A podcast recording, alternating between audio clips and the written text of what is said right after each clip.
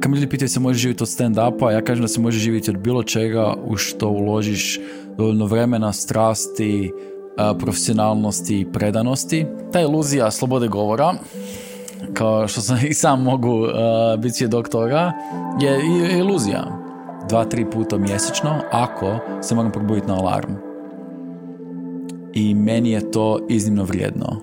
Stvar koju ja volim reći kao život nije lagan, ali je jednostavan i samo zato što je nešto komplicirano ne znači da nije i dalje crno-bijelo. Dobar dan iz pomalo kišovitog Zagreba. Pomalo kišovitog. Mislim da nismo vidjeli sunca jedno 3-4 tjedna. E, opet se e, nalazimo na 14. katu Sky Office-a. Ja sam Vinko, a ovo je Lud. Današnji moj gost e, je stand-up komičar Aleks Curać-Šarić. Alex ima ovako jednu prekrasnu žutu majicu, možda senf boje. Ovaj, ako nisam daltonista, nadam se da nikog neće uvrijediti ovo što sam rekao da nisam daltonista. to već krenemo u tom ako, ako ovo nekog vrijedi, odmah gasi podcast. Odmah, gasi podcast. Minimize, blok, radi što Gledaj sljedeću epizodu ili prethodnu opet, nemoj preskočio sa mnom jer sumljam. I ono što mi je žao što nećete vidjeti, pošto je podcast u crnoj biloj boji, nećete vidjeti u njegovu prekrasnu uh, žutu senf boju majice. Aleks, kako si? Jako dobro. U svojoj prekrasnoj žutoj majici. A, hvala ti na pozivu. Hvala tebi na, na dolasku. A, kolega je bio ovdje Dario i onda njegova epizoda me tako je, A, njegova epizoda mi je me dosta se navukla da kažem na tvoj podcast. Tako da drago mi je da sam onda sad i ja pozvan od na 14. kat. Što mi je... 14. kat. Spominjem to jer sam odrastao u Rijeci na 15. katu. I onda ljudi si inače kao, kad sam rekao kao idem snimat gdje je taj studio na 14. katu, oni kao ajme visoko, ne bi ja tamo nikad, kao ajme ovo. Meni je bilo kao, meni će biti malo taman, malo da se ljulja, malo taman. Moramo reći ljudima da je Prije, prije 15 minuta je bio neki napad e, bombaški, nešto se dogodilo tu. Malo se ovaj 14. kat zatresu, ali još uvijek je sve pod kontrolom, ništa se ne sekirate, tako da ćemo nastaviti dalje. Jel bi ti mogao za, za nekoga tko nije čuo ovaj, uh, ništa o, tebi, jel bi mogao onako u, u par nekakvih najzanimljivijih highlighta opisati tko si ti? A, prvo i osnovno, tako me najviše ljudi čak i zna, stand-up komičar, koji je dio line-up skupine pet ili šest godina koliko postojemo. Prvi nastup sam imao 2006 ali ne smatram se od tada da sam profesionalni komičar, to je prvi open mic nastup koji je bio... Koje godine? 2006. 2006. U, to je bome davno bilo. Jako davno. Ono, prije mi je bilo kao 2006. ono je bilo kao pa deseta godina. To je bio open mic. 2006. Open mic u Purgeraju, u parku Ribnjak. Uh, 6. 11. 2006. Imam čak snim, užasnu snimku digitalnog aparata, tehnologije tog doba. Imam tu snimku. I, ali osim toga, iz Rijeke, živim u Zagrebu, doselio se ovdje studirat i pokrenuti firmu, bavio se dizajnom i animacijom dok me neko u srcu nije preuzeo stand-up, ali onda to je neko mi otvorilo i vrata marketingu, taj dizajn i to što sam malo razvio taj komičarski mozak i timing i copywriting. Proveo sam 10 godina u agencijskom marketingu gdje sam dosta bio ono startup kulturi, dio toga malo živio vani, malo Nizozemska, malo Makedonija, Skoplje točno. Koje kombinacije Nizozemska pa Makedonija? Kako si to uspio to, to je kao da se vratiš 15 godina u prošlost. Znači, doslovce uđeš u avion i vratiš se i izađeš kao, o, ovako je bilo prije 15 godina. A to si baš iz Nizozemske otišao u, Makedoniju. Tako je. Preselio sam u Nizozemsku, odselio se zapravo u Nizozemsku, sad ću živjeti tamo, spletom uh, okolnosti, treba samo kratko otići u Skoplje. Opet ćeš ići tamo, ili? Ne, ne, ne, ne, ne. ne znam. Ne znam, reću ne znam. A, tako da i recimo nešto što je zanimljivo iz mene što dosta ljudi smatra zanimljivim što sam ghostwriter uh, za jednu produkcijsku kuću u Los Angelesu. Sad nije niko ništa, s obzirom da sam sad tamo štrajkovi, sad nije niko ništa. Sad smo svi na pauzi, čak ne smiju ni kontaktirati nešto previše sa mnom, oni imaju stroga pravila u vezi toga, njihovi ti unions, kojeg sam ja dio, jer moraš biti dio, iako sam ja ghostwriter, nikad nigdje potpisan, ali sam sudjelovao u raspisivanju dijaloga za HBO i Netflix serije. I nikad nam nećeš reći u kojim serijama je riječ, tako? To, evo, to sam čuo tako je, e, nijedna moja djevojka, jer to već traje dugi niz godina, nije da sad ja neku djevojka, to traje jako dugo. moji roditelji ne znaju, e, nijedan moj prijatelj, osoba koja je pogodila jednu seriju, je moj terapeut. Čak i njemu nisam rekao, iako mi imamo potpuno drugačiji odnos i naravno to je drugačije... Ovaj, Jesi rekao terapeutu da je pogodio?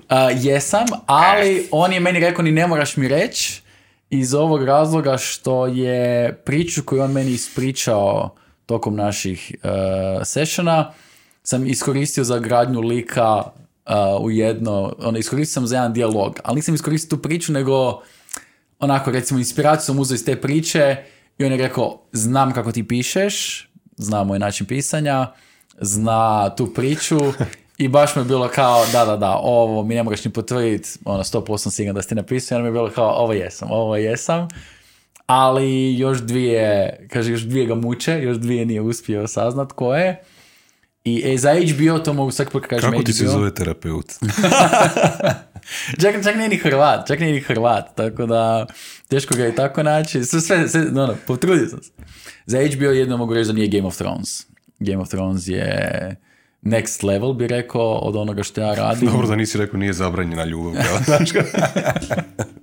ne, ali volio bi se, volio, htio sam se okušati i bilo je par puta naznake da bi se mogao okušati sa hrvatskim, srpskim nekim producentima, kreatorima, ali nažalost uh, suradnja nije se ostvarila. Ili su oni odustali od projekta, ili moj stil pisanja im apsolutno nije pasao, što je onda kad bi ja to prokomentirao sa nekim kolegama koji su u toj branši, koje sam upoznao kroz te godine, su oni rekli kao uh, profesionalci ćete poštovat, amateri će uvijek da znaju bolje od tebe. Čak i koji, koji put će možda i znat, ali ne ideš uopće tražiti scenarista i reći da je potpuno pogriješio. Teško je da će netko koji ima toliko godina iskustva i kome ti ispričaš i potrudi se i uživi se u lika i napravi par testova i testovi ti odgovaraju, onda idemo pisati završni završnu scenu, da tako kažemo ono, uh, finalni oblik scene i da ti to apsolutno ne odgovara. Kao to je moguće, naravno, kao i sve, ali jako čudno. Ali eto. Od ovih, sad si spomenuo neke tri svoje ovaj, zanimacije, aktivnosti, uh, stand-up, dizajn i animacije i pisanje, jel tako? To je. Da li postoji još nešto i da li su ove sve tri stvari još uvijek aktualne? Da li se u, u, nekom, u nekom obliku i dalje baviš sa, sa sve tri? Za, za stand-up znam da jesi aktivan i dalje. Iznimno. Jesi? Uh, design, marketing, da. Kad sam izašao iz tog agentskog marketinga baš aktivne nekakve uloge, ostao sam u kontaktu sa svim tim ljudima. Znači, I znaš nešto kao freelancer, odraditi još neke projekte? Da, zapravo sam ono što jesam i što ljudi u agencijama nemaju vremena i nemaš inspiracije nakon što šest sati taj dan odgovaraš na mailove i više manje ono, klijent hoće što bolje za manje para, a tvoj dizajn, dizajner hoće što glamuroznije i ajmo riskirati svoje ime i ovaj kaže ne, bit će opet kako klijent mm. kaže, kao, ali, htio, ali ovaj put je rekao da želi nešto novo, nešto najbolje. Mm. To je rekao, ali to se nikad neće dogoditi. I to je ovo moj shoutout svim account direktorima koji su između sve te dve vatre u kojoj sam ja ulozi bio, to je Ame Majko. A tako da ja sam osoba koju zovu ono, kolege iz agencija kad kao mi nemamo vremena za brainstorming, odraditi to za nas. Da ćemo ti, ono, idemo na pitch, da ćemo ti određeni postotak uh, i dobijemo određeni postotak samo za pisanje, a ako prođe pitch, ako se pitch uh, odabere, ako klijent odabere, onda dobijam puno veći postotak toga. Dizajn bi rekao, dizajniram, ono, svi u line-upu smo nekako u dizajnu, Vlatko Štampa, Goran Vugrinec i ja, tako da tu savjet u vezi plakate ili slično tako neke stvari za sebe, svoja web stranica koju trenutno redizajniram, pa sam još uvijek u tome. Pa vidim pod fila majice da, da je dizajn. To je... Ovo je, ovo je jako draga majica, iznimno draga majica, možda Meni i se jako sviđa. Evo, meni se jako sviđa. A, kažu, ono, ti si bio spomenuo prije nego što smo krenuli fila zaboravljeni brand, ja se mm-hmm. slažem. Ali mi da se vratili, ono, svakako voli malo ovako, ovo je neobičnija hudica, ali malo drugačije. Materijal isto malo nekav drugačiji. Znaš da postoji jedan poduzetnik u Americi koji je počeo kupovati te stare brendove koji su bili hit u 80. ili 90. godinama koji su izgubili svoju uh, reputaciju, izgubili ono, popularnost i ovaj, naravno uz nekakav, nekakav spin i uložene novce i tako dalje pokušava zapravo ih opet oživjeti. I to mi je super šema. Je. Pa rekao bih da sigurno, s obzirom na ovu filu... Ako imaš ono... pare kupiti nešto što je bio hit u 80-ima ili 90-ima, a znaš da postoji naša generacija koji smo rođeni u tim godinama, koji imaju jako puno ovaj, emocije nekakve ovaj, prema, prema tom brendu, ono ima smisla. Nostalgiju ne, da, možeš jako lijepo naplatiti. Sigurno, sigurno. Znaš šta mi se čini, ovo sve kak si pričao, uh, stand-up, dizajn, animacije, pisanje, uh, podsjetio si me i zapravo što sam ja stariji sve više vidim to da e, ljepota života ono i nekakvih nek, idealne karijere je baš u tome da vidim da, da nije smisao raditi samo jednu stvar, nego baš da ima ljepote u tome da, da radiš više stvari. Ili mislim da nemoguće, znaš, kako su naši baki i djedovi, ono, ne znam, bio je, radio je u Borovu ovaj, u, u tvornici i on je čitav život radio u Borovu tvornici. godina znači, jedna, jedna vještina, jedna profesija, od početka do kraja, kako moja baba kaže, uprti pa do smrti i to je tako.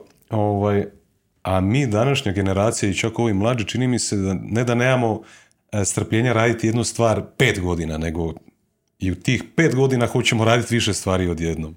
To je istina. Ali kad možeš to tako lijepo kao ti ovako zaokružiti, podsjetio si me na Joe Rogana, ono, ne znam, ja kad gledam tog čovjeka, ne znam ko ima ljepši lifestyle nego što ima on, znaš, obožava MMA, uh, komentatori u UFC-u, upoznaje sve te borce, ima svoj podcast, kroz taj podcast može dodatno da. Ovaj, tu priču uh, istražiti, intervjuirati te borci, neke druge ljude iz drugih profesija, pošto je znati željan, isto je stand-up komičar kao ti, znači bavi se s tim, zaradio ogromne novce, bavit će se Svime time. kombinacijom svega toga, što je zapravo nekakav njegov miks. I čuo sam jednu osobu da zapravo kaže da danas više nije pitanje niše ili neke profesije ili tako nečega, nego doslovce fingerprint. Znači svatko od nas je takav miks interesa, strasti uh, i nekih drugih, drugih stvari koji nam omogućuje da dosta se budemo unik na tržištu. Da. Na tržištu, kužiš. To se slažem. To je, na primjer, moja ogromna prednost uh, bila kroz život. Evo, spomenuo sam to pisanje scenarija kad su otkrili da sam komičar, jer to je bilo natječaj, nije to ništa, to je dosta, svako se može prijaviti, ima dosta tih natječaja. Odeš na natječaj, pišeš, prođeš te krugove, zadnji krug je intervju i onda još podsjet, on prije zadnjeg kruga četvrtog finalnog je intervju da te upoznaju malo, ako vide da si normalan, ako je bilo kvalitetno, ako si došao tamo, proći ćeš. Nisam ja, ljudi ti dosta često pitaju kako si prošao. Ja kao prijatelj jedne stranice gdje se objavljuju radovi, gdje sam je objavljavao, objavljivo i objavljam pod pseudonimom, je rekao probaj. I ja sam probao i eto, tako da... Ali onda kad su čuli u toj intervju da sam komičar, onda taj comedy timing, to je kao, ok, možemo to iskoristiti. Mm. Kad su čuli da volim filmove, ne do neke filmofil razine, ali snimamo, snimam svoje stand-upove, snimao sam, imam prijatelje koji su videografi, cinematografi, onda ja volim pričati s njima i to, da znam čak onda kako scene funkcioniraju. Ne kako izgledaju, kako funkcioniraju behind the scenes, da ti možeš reći kao aha, u tom trenutku možeš se možda savjet glumcima, što ja imam priliku napisati kao sa strane, kao neka primjer, što oni vide kao dodatu vrijednost što onda jako dobro dođe. I biti ta, i meni je cilj, to zvuči malo bahato, ali biti taj renesansni čovjek. uh I to je neko i u privatnom životu i mi da to obogati, mi da je sve povezano. Ne na sad nekoj, ne znam kojoj razini, nego mislim da stvari koje sam naučio kroz pisanje mi se apsolutno uh, ono, deset puta bolje vraćaju u stand-up kad pišem fore, apsolutno comedy timing u tom pisanju su mi više puta komentirali u pisanju tih scenarija dijaloga kako sa izrazito malo a, riječi znam baš dobro, jer to ono kreiranje punchlina. Mm-hmm. Trebaš sa što manje nepotrebnih riječi doći do da ljude nasmiješ. Ono, mm Makneš to salo, mm svi znamo te ljude koji počnu pričati vici, tebi je kao ono, ja ne znam pričati, ono kao, do, znam di će vic završiti već prije pet minuta, on se još i smije dok ti priča taj vic i tebi je kao, samo da završi ovo. To je nešto što tokom godina u stand-upu nekako I, isprofiliraš se. Ja sam ti poznat u svojoj obitelji kao osoba koja najlošije priča vice. Šta to? ja sam, ali, znači ja sam jedan vic u svojoj obitelji prije deset godina ispričao i sad oni su meni rekli da je to loš vic, ali mi deset godina pričamo o tom vicu. Da li znači, onda ja sam to loš brutalno loše ispričao. I oni deset godina mene sprdaju. I još deset, vjerovatno. Ne, ne, još nije, nije da sad s ovime će Ja sam odustao svoje karijere ovaj, stand-up komičara u tom trenutku, rekao sam... Ne, ne znam, ne znam, te neke stvari postanu kultne, možeš izgledati karijeru na tome, tako da... A, nešto oko čega obojica možda dijelimo neku strast. Nećeš vjerovati, ali imao sam jednu epizodu od prije par tjedana gdje sam bio sa svojim prijateljima, ovaj, bili smo u Istri u, u mojoj kući, tamo smo se družili cijeli vikend i onako, možda sam bio pod utjecajem nekih ovaj, substanci, ali bio sam iz, malo opušteniji nego inače. Ja sam ti imao jedno 4-5 sati, ali doslovce kombinaciju stand-upa i glume, oni su umirali od smijeha sa mnom. Znači osoba koja prije 10 godina ispričala vic koji je najlošiji vic svih vremena. Sad se vraćaš. Se prebacio. A, čuo sam te u nekoliko navrata da da gajiš i tu neku ovaj, strast, ljubav prema glumi. Je li to još uvijek ili je to malo zastarilo? Yes. Jesi napravio šta po tom planu? Svaku priliku koju ja glumu recimo volim, isto ovaj, nešto maštam onako o tome. Svaku priliku koju imam i iskoristit ću i ovu priliku, ako neko, i je, ono ljudi, ja ne to ne mogu dovoljno naglasiti, ja bih volio se okušat u tome na bilo koji način. Da mi neko kaže kao, e, daćemo ti nula kuna, moraš ti plati da dođeš do tamo gdje snimamo, ja bih rekao može Znači, to ljudi kao, e, bi, bi, jer se želimo kušat. I to je neko stav koji imam prema bilo čemu. Jel bi ukazali što glumio? Bilo šta, bilo šta, za kakvu god priliku mi daju i jako sam po tom pitanju, mislim da stand-up pozornica me dosta naučila, pogotovo tajmingu ili tako nečemu slušanju publike, što na primjer u kazalištu ili tako negdje ne bi imalo to, ali bi jako po tome bio otvoren slušanju prijedloga redatelja kogod je iza kulisa ili iza kamere, ko je nekako glavni, što je u mom slučaju publika o kojoj ja ovisim, ova, i feedback je direktan. I onda mislim da bi bio ok osoba da me se uzme za probat. Tako da ako neko gleda i imaš studentski film, do, do, ali dosta, ja, ja svima kažem kao, ako ti dvojica studenta hoćete snimiti neki skeč, zovite me. Znači, najozbiljnije. Meni, meni je to ono, zato jer bih htio vidjeti da li ima tu nešto kod mene što bi ja mogao možda dovesti do neke veće kvalitetnije razine, što bi mi omogućilo da budem dio nekih boljih, kvalitetnijih projekata. Mm. Evo, to je nekako... Ali je, da, volio bi probat, volio bi probat. Ajde ljudi, daj krenite, zovite čovjeka da glumi više. Evo, mi, mi, mi ovdje imamo dosta, imamo, imamo kamere, imamo svjetla, ja ću se javiti Vinku, iako više manje mi streamamo, tako da više manje otprilike imamo isti imam, imam, ti, imam ti nešto prijatelja glumaca, ajde. Tako da, možda ću, možda ću pokušat nešto. Linka je kad si kao, e, Neću ti obećati, ali pokušat ću. Imamo ovaj tu podcast, pogledaj samo u tu 13. minutu i kao, samo minutu pogledaj, ti se sviđa. Vidiš, mogli bi pred kraj, smisli nešto, pred kraj imat ćeš minutu odglumiti nešto. E, ali, to, ćemo, to ne znam. To ćemo uzeti kao... Evo, to bih rekao, ne znam da li sam toliko dobar, ovaj, kako se zove, iz prve. Mislim da, i zato kažem, jako bi bio otvoren prema savjetima, direkcijama, bilo koga ko želi nešto napraviti od mene ili ima neku mhm. viziju za nekog lika u kojem bi ja mogao biti. Razmislit ću i ja. Možda ću ja i nešto trebati.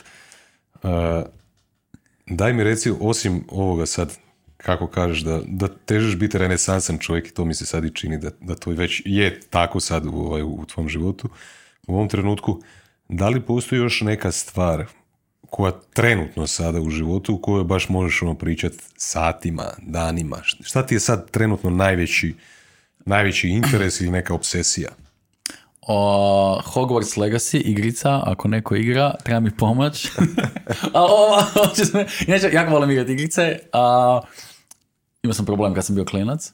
Ali rekao, rekao bi da je to trenutno uh, reću stand-up, ali zapravo umjetnost na raznim platformama. To mi je nekako obsesija, ne bih rekao obsesija, ali jako pratim to s obzirom na cijeli taj boom, uh, AI boom koji se stvorio i kako se ja kao umjetnik i onda kao svi poput mene uklapam u to. To mi recimo sada posvećujem jako puno vremena tome. Hmm. Imam par kolega koji nisu iz komedije, ali su iz tog tehničkog više svijeta i onda isto prate taj AI. I onda nam je super kako on to gleda iz jedne, s jedne strane, ja gledam s druge strane, jer svaki put kad se nađemo je neki, neki novi sajt koji radi na neki novi način. Imao i najpoznatiji Mid Journey, evo sad da sam i sad snijemo ovaj podcast, ali pred uh, nekoliko dana je Google Bard. Bard, tako je, to sam isto odmah joinuo se na wait listu. To me zanima. Jesi dobio pluginove na chat GPT-u? Ovaj, kako se zove, to jesam, da. Dobio si pluginove? Ovaj, kak, ne. browsing, browsing. E, da, da, da, da, da, da, da, sada da. Majko im njihovo, ja sam se prijavio prije mjesec dana, još nisam dobio. E, da, A ja, premium plaćam. ozbiljno. Da. A mislim, da, da, to sad ne znam kako ide. Sad kad si spomenuo, meni je bilo kao da li jesam, ja se sjećam da jesam, ali nisam ih još iskoristio. Nisam imao vremena. Moram priznati, sad je malo neko čud- čudan period i nastupi zapravo. Ali to je, jer jako dosta puta mi u backstage-u komičar imamo tu raspravu kad će nas zamijeniti, da li nas se može zamijeniti. I mi jako bahato mislimo, ne može, kao ne može niko napisati fora, kojiš ljudi će skužit, ali mislim da to apsolutno nije istina. Dok ne ka... Pardon, uh, napravili smo malo priliku pauzu, mislim. Ne, ne, ne. A, ovaj, kako se zove, dok nekome ne kažeš određene generacije da je to AI. Primjer da su oni one projekcije da je hologram na stage toliko dobar da nije proziran, nego je to baš ono čvrsto svjetlo hard light, ne soft light projekcija. A, I da ti na stage vidiš da on izašao iz backstage tako je nasmio i da neko nakon mene kaže kao, evo što ste čuli sad ovih 10 minuta, to je bio AI, ovo to je hologram bio. I sad, na primjer, ja bih rekao da, ne znam koja si generacija, ali mislim da smo tu negdje. otprilike. 85. Dosta si isto. Ovaj, kako se zove, mislim da bi onda tebi i meni bilo kao, kako god da nam je doživlja bio, bilo bi nam malo kao, ah, Da znamo da iza toga je AI. da, da saznaš naknadno, kao, ajme, smio sam se sve, ali, Ali, znaš kako ti ja razmišljam o tome? A, bez obzira što ti je AI pomogao, ti si taj koji mu je dao prompt, ti si taj koji, da, koji mu je dao input nekakav.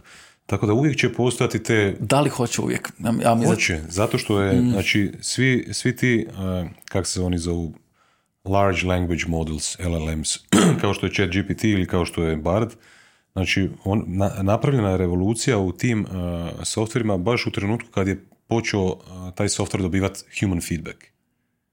Jer on ne može bez ja, čovjeka. ja se slažem. I opet ti si, ti si unik. Kao Da. osoba. I ti s njim interaktiraš, Ali nakon kužiš. 10 godina, nakon 10 godina on će imati toliko human feedbacka da ti bude, znači ono kao, on kao, ja sad mogu, ja, ja ne moram više znati ni nove teme. Ja sam ove teme koje znam u zadnjih 10 godina koje sam prošao, što sam skenirao YouTube klipove ovih svih komičara. Misliš da će biti u potpunosti autom, au- autonomous uh, AI Apsu- koji će bez ikakvog ljudskog uh, feedbacka i utjecaja kreirati sam? Znači, apsolutno da. Mislim da je izrazito bahato misliti da ja se bavim, da sam da pričali smo prije što smo počeli snimati kao da nismo, po, da ono, ja sam rekao da ljudi misle da, nisu po- da su posebni, a zapravo mislim da dobrih 90%, 90, 90 do 95% svega što si ti je isto što ja i onih 5% tu se nakon malo razgranamo svaku u svoju stranu. I ovo, čak ide toliko da fizički. Čele je frajak s bradom, čele je frajak s bradom. Ja i ti smo vrlo slični. Znači, doslovce, onda ovaj AI već neka zanimljivost iz nekog razloga ja s tebi dovoljno zanimljiv da me pozoveš ko gosta. Znači, tu je već, smo mi već preslični i kad bi počeli raspravljati, ne znam kako se po pitanju religije, tu bi se možda, ovaj, kako se zove, mogli, jer kao Hrvatska je kršćanska zemlja, ne znam kakav si to, ne vidim prsten ako imaš, nego ne znam ako skrivaš neku Ne skrivam ništa. znači, eto, onda smo i tu, ovaj, kako se zove, isti. I, ne, znaš, i sad, koliko, koliko, znaš, koliko nas je teško kopirati tebe i mene? Bez obzira na to i dalje mislim da smo nas dvojice u nekom svom balonu. Da postoji jako veliki broj stanovništva u Hrvatskoj za koje mi uopće ne znamo u potpunosti kakav je njihov životni stil, kakav je njihov način razmišljanja, koji daleko odudaraju. Nas dvojica živimo u Zagrebu, 85. smo godište, čelavi smo obojica, imamo bradu. Nismo iz Zagreba, Nismo iz Zagreba, to je algoritam je tu nekako isti. Ovaj, ali vidiš koliko se toga ali- po, poklopilo ali, već. Ali je, i čak, ja poznajem tvoju bivšu curu, Evo pošto ga. ona je iz Osijeka, Tako da, eto. ovaj, znam joj tatu.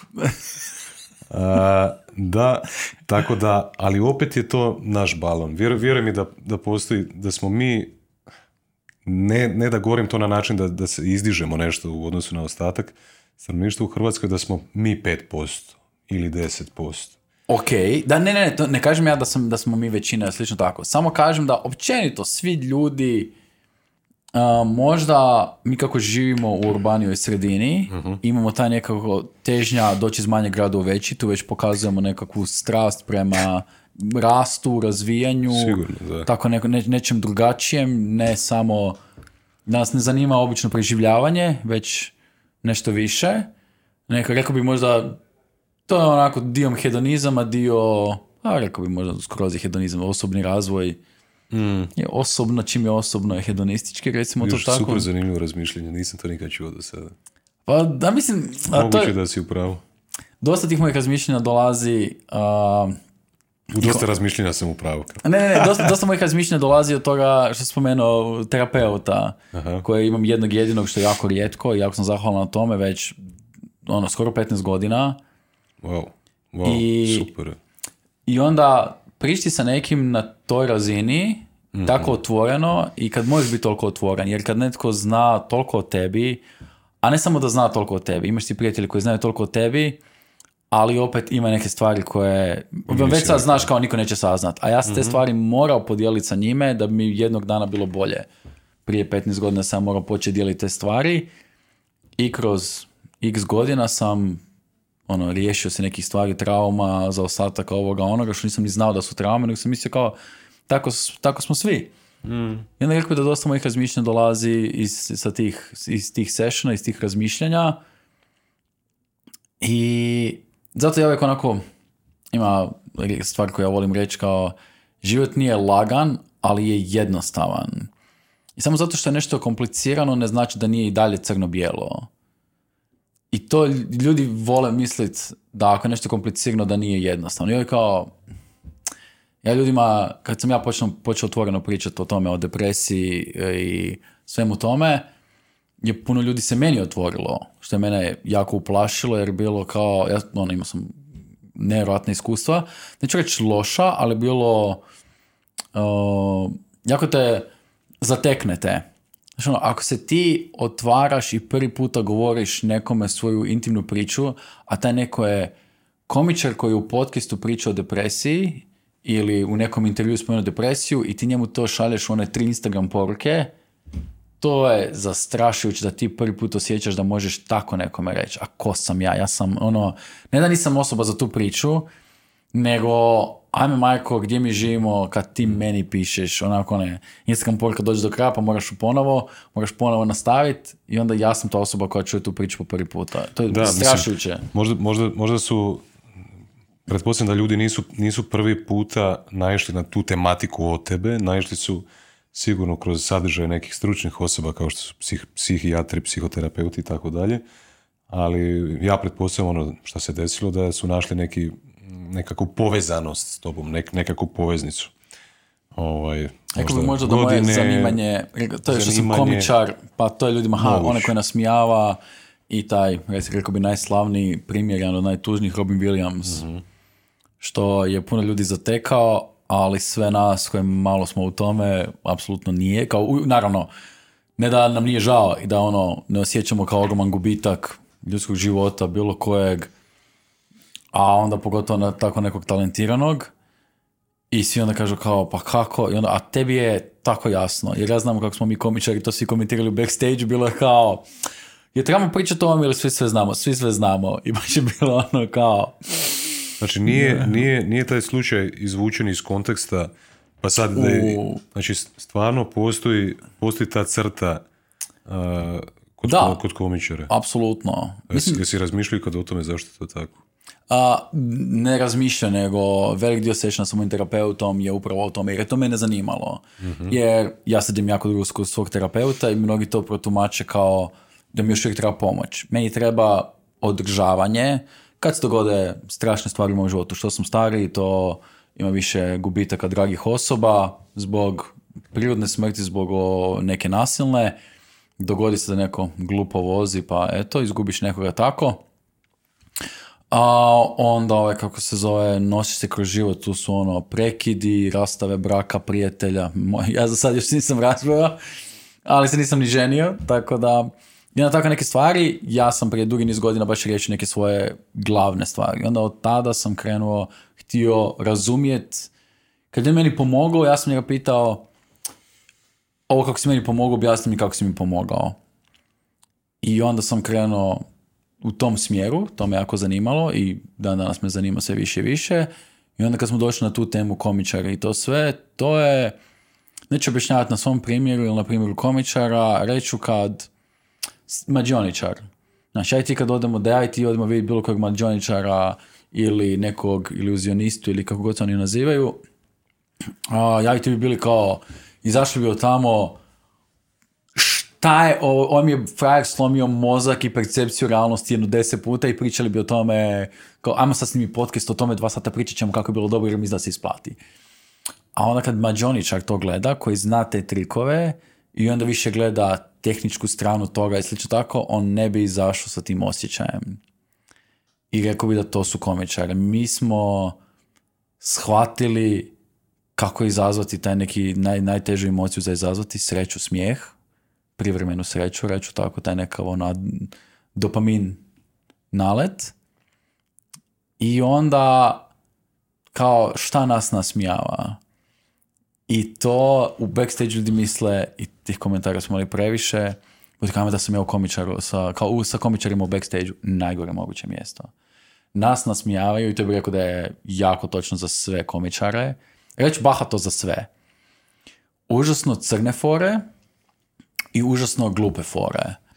Ali ono, glupe fore do te granice da ti bude kao ovo je bilo toliko glupo da je tako savršeno i onda se tome smijemo, evo kao u tvom primjeru. Znači moj, moj, vis, moj vis bi vam bio dobar sigurno. Ja, ja sam uvjeren, uvjeren sam jer ima tako glupih fora koji su nam poslale tako, ovaj, kako se zove, one interne već godinama i onda ljudi kao, da mi objasni tu fora, kao, ako ti objasni tu foru imat ćeš lošije mišljenje o meni jer mi je to smiješno, tako da ti neću objasniti tu foru. Znači, dosta sam znao to ljudima, dosta tim riječima reći i kao, ne može biti toliko glupo, ne biš vjerovao.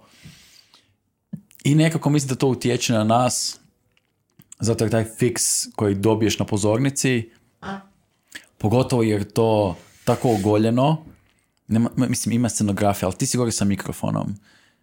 I svaki komičar je gori sa mikrofonom. Neko ima onu bubicu, neko ima mikrofon, neko ima nastalku, niko od nas nije nešto posebno obučen, čak i Eddie Murphy kad je snimao svone posebno onom kožnom odijelu, nije se on sakrivo iza toga. I dalje on mora biti smiješan i njegov materijal je bio broj jedan. I točno se znalo koliko je koja fora prošla. Svaki put se zna koliko koja fora prošla. Neki redatelji ili ovo može reći kao, joj da, u kinima nam nije prošao dobar film, ali sad ćemo vidjeti na streamingu zato jer je tamo publika. Znači, ja nemam kome lagat. Znači, se ono, najveći pljesak večeri i sve ostalo. Znamo točno. Znamo točno, ako nas je više, onda znamo ko dobio najveći pljesak i znaš se rangirati. On je bio desetka te večeri, a mi svi ostali, ili njegove sve ostale fore, nije ti svaka desetka. Nešto si baš pogodio neki impro ili tako. Jako je jasno to rangirati, tu nema iluzije. I to je ono, to je brutalno, to je brutalno, jer ono, ne, ne, nemaš opcije nego prihvatiti to i onda sljedeći put biti bolji. A igraš se sa ljudskim emocijama, gdje evo, jučer, pek, šta danas, utorak, ne, srijed, ne znam kod utorak, E, znači, jučer smo imali nastup, gdje u publici sjede troje mladih osoba koje su, ono, došli nam zbog TikToka, ću tako to reći, jer objavljamo klipove na TikToku, dva stola od njih sjede troje osobe, dve žene i muškarac, ja mislim, 50 nešto godina. I nasmijeti njih jednom forom, istom forom, istom intonacijom, sve, i sve, sve identično. Da ih nasmiješ, da, i, da oni hoće još. I sad da sva četvorica radimo 90 minuta. Bizarno. Ne, ne da je bizarno, nego je ono nemoguće. Ali opet uspijevamo, ne svaki puta, naravno. Neko, no, nekome će ta fora, recimo uzmemo te, te skupine ljudi, koji su baš bile jučer, koji su redovito u publici. Uh, ne, ono, Saša Turković koji je kolega, on je nešto stariji, ima drugačiji gar, drugačiji to i onda će ono možda tim koji su malo stariji bolje proći. Ali to ne znači da ću ja bolje proći ovim mlađima. Možda ću ja proći bolje ovima, a možda će ovi mlađi vidjeti absurd više u ovom Sašinom nastupu i onda će njima biti još bolje, jer ovi stariji ne vide absurd u tome, jer ne shvaćaju možda taj digitalni svijet toliko dobro i ne mogu vidjeti absurd, nego samo vide foru, ne vide absurd i onda im je samo smiješno, ovima je smiješno i još kao baš je zakucao. Zašto si ti komičar? A, mislim da iz, nema, koje, iz, iz koje potrebe to dolazi? ali nema, nema komičara koji ima drugačiji odgovor, ego. To je ono, ego i da budiš u centru pozornosti. Je prvi i osnovni, rekao, rekao bi, ono, bilo šta reći osim toga je izmišljeno, ali jako blizu toga, jako blizu. Znači, recimo, tu ono, onako, to je da desetka razlog, ali 9,9 razlog je sve ostalo. A ušao sam u komediju da bi nasmio ljude, jer kad sam bio klinac sam nasmijavao tu i tamo ljude. Nisam bio najsmiješniji čak u društvu, ljudi mi se kao ti si bio klaun, ne. U, gdje god sam bio, bio je neko smiješniji od mene. I, I ne sad kao moje mišljenje, nego stvarno je bio. Ima bolji tajming i to sve. Da on možda se opredijelio za komediju, možda bi bio tri put uspješniji, tako da ko zna. A, a onda sa vremenom mi se počela mijenjati perspektiva i sad sad ne mogu više odgovoriti kao zašto se počeo baviti stand-upom, ali zašto, se, zašto se počeo baviti, ali zašto se bavim stand-upom, jer sad imam neku tu platformu i onda mogu se dotaknuti nekih tema o kojima niko ne priča, ja ih mogu ispričati na jako jedinstven način. I to ne mislim da sam ja jedinstven, nego mislim da kao stand-up komičar imam jedinstvenu priliku. Dođu se ljudi tamo nasmijat, platili su ulaznicu da se nasmiju, stotine su oko njih ljudi i onda ja pričam kako sam, ono, pričam o svom najgorem danu, ono, početak jednog šova mi je najgori dan u životu, gdje kažem da mu jednom, da u roku 12 sati mi je umro mentor, uh, ostavila me cura i udario me auto. I to je ono kao, ljudi su kao, šta? Kao, I ja ljudima kažem, ono, umrla mi je draga osoba odmah na početku. I to bi trebalo kao ubiti ljude. Ali nije, nije ubilo ljude. Jer ja to krenem pričati na taj način i to sve da ljudi se smiju tome i poistovijete se, neko nije možda izgubio nikoga, pa možda manje, ali danas je taj razlog recimo puno kompleksniji, ali krenuo sam u to da budem u centru pozornosti, to je neka potreba svih nas. Jer ne možeš bez ega nastupati, to je iluzija. Mi ćemo sad opet ove godine započeti sezonu u devetom mjesecu nastupom u Lisinskom pri 2000 ljudi i ti moraš biti nerealno bahat, da ti misliš da možeš 20 minuta svakih 15-20 sekundi nasmijat 2000 različitih ljudi. I to nije više jedan stol su ekipa koja je došla zbog TikToka i mladi su. Ne, to je sad njih 300, ako ćemo u postocima, sad izmišljam malo, ali recimo ono. I onda više nije jedan stol koji su tu malo starije publike, ne, i njih je 400.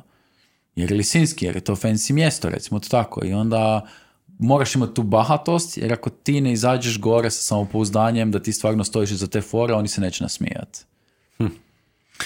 E, Sad dok pričaš otvara mi se milijardu pitanja.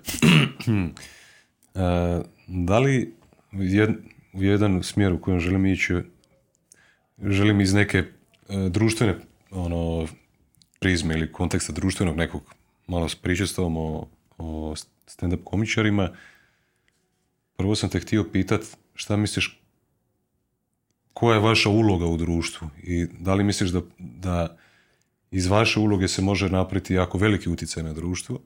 U, A, to je jedan smjer, drugo čini mi se sad možda ovaj, moje mišljenje da možda bi komičare mogao ja mislim da ja imam neke karakteristike komičara, ali ne stojim na sceni, ne pokušavam nasmijati ljude.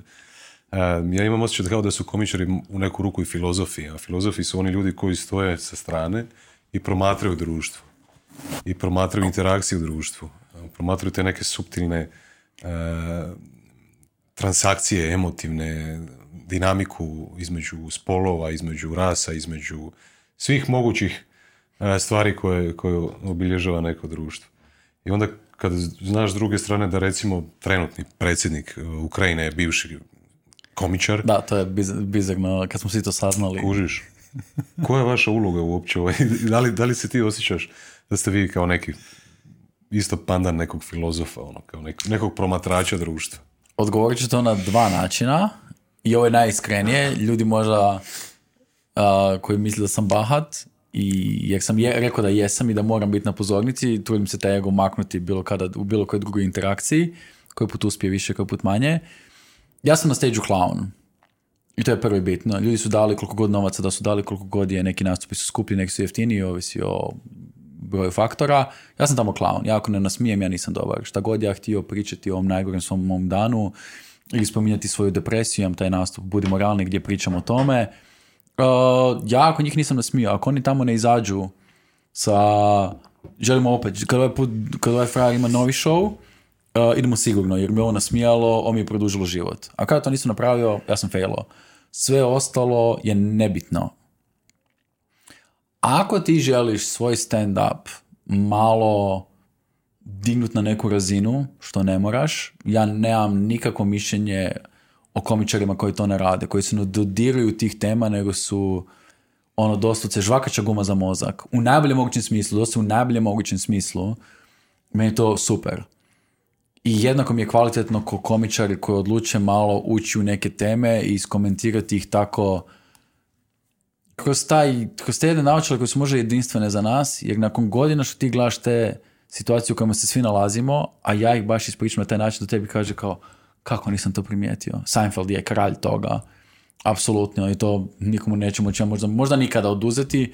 Ono, on bi pričao tako o, o papirićima, mislim za žvakaće gume bi pričao ili tako nečemu i tebi je kao mrzim ga jer sam žvako žvakaću 300.000 puta i kako sam to osjetio, a ne ja. A ne da je tu fora, nego je bolno očita.